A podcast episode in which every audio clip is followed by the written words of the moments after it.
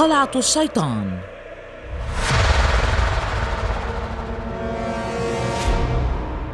يقال أنها قلعة تسكنها الشياطين أو ربما هم من قاموا ببنائها.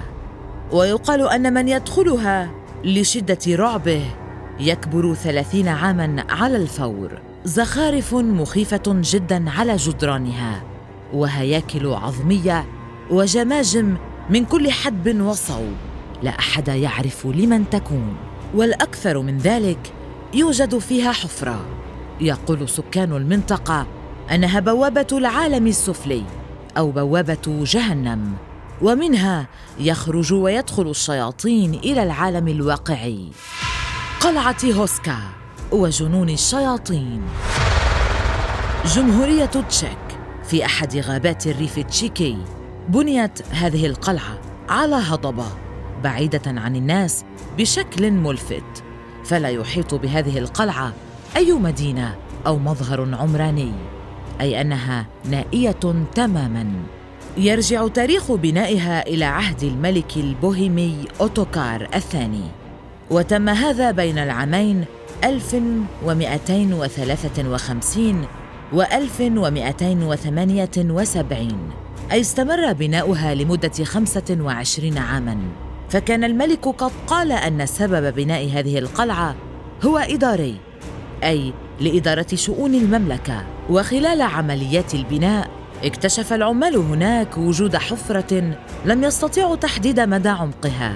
ليقوم الملك في وقتها بإصدار تعميم ينص على إعفاء من هو محكوم بالإعدام شريطة النزول للحفرة ومعرفة عمقها. وبالفعل جاء عدة سجناء من المحكوم عليهم بالإعدام بغية النجاة من موتهم المحقق. فوقع الاختيار على أحدهم ليتم ربطه بحبل طويل. بعد أن غاب السجين في ظلمات الحفرة بقليل سمع الجنود منه صراخا هستيريا وبدأ يرجوهم بأن يخرجوه منها ويرفعوه للأعلى.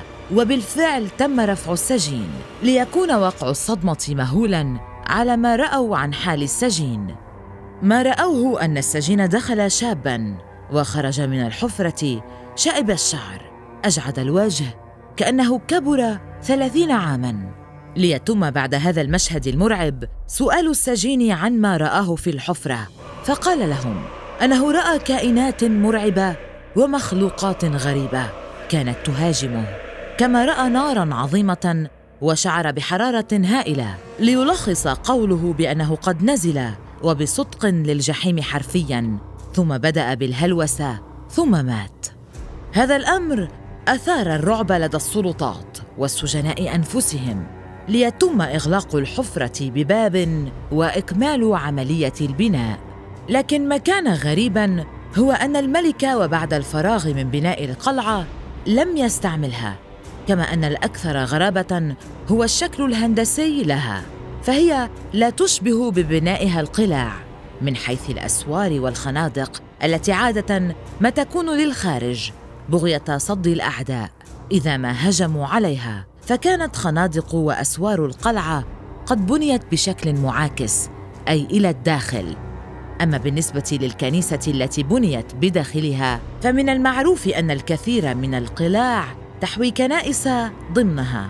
لكن الغريب في هذه الكنيسة أنها بنيت فوق الحفرة المذكورة تماما كما أن التصويرات التي بداخلها ورسومها كانت تدل على ملائكة تحارب قوى الظلام والشر.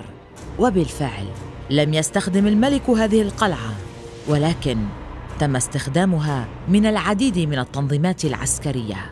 ففي حرب الثلاثين عاما بين عامي 1618 و 1648 بين الكاثوليك والبروتستانت. كان لهذه القلعة أهمية كبيرة. فعندما احتلها الجيش السويدي حولها لمكان يعذب فيه الأسرى كما كان يقدم الأضاحي والقرابين للشياطين داخلها نظرا لعلمه بقصتها الأسطورية ولدرء خطر الشياطين المتواجدين فيها. كما النازيون الذين احتلوها في الحرب العالمية الثانية.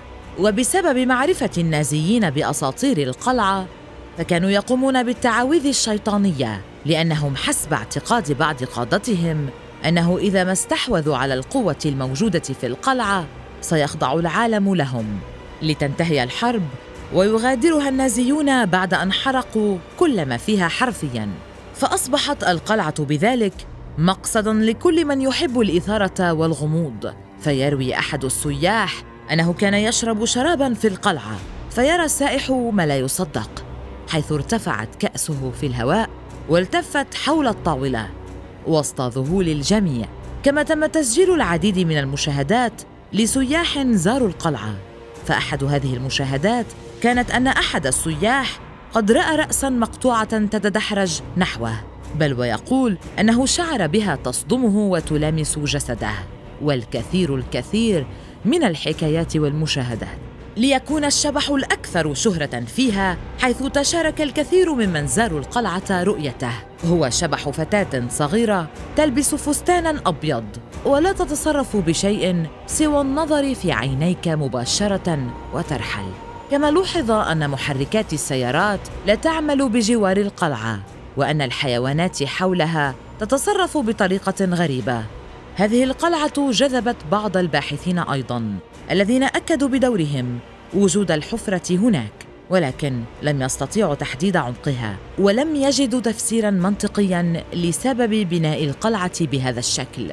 كما قالوا أنها غير صالحة للعيش لكن التفسير الوحيد أتى من قبل السكان المحليين وكان صادما.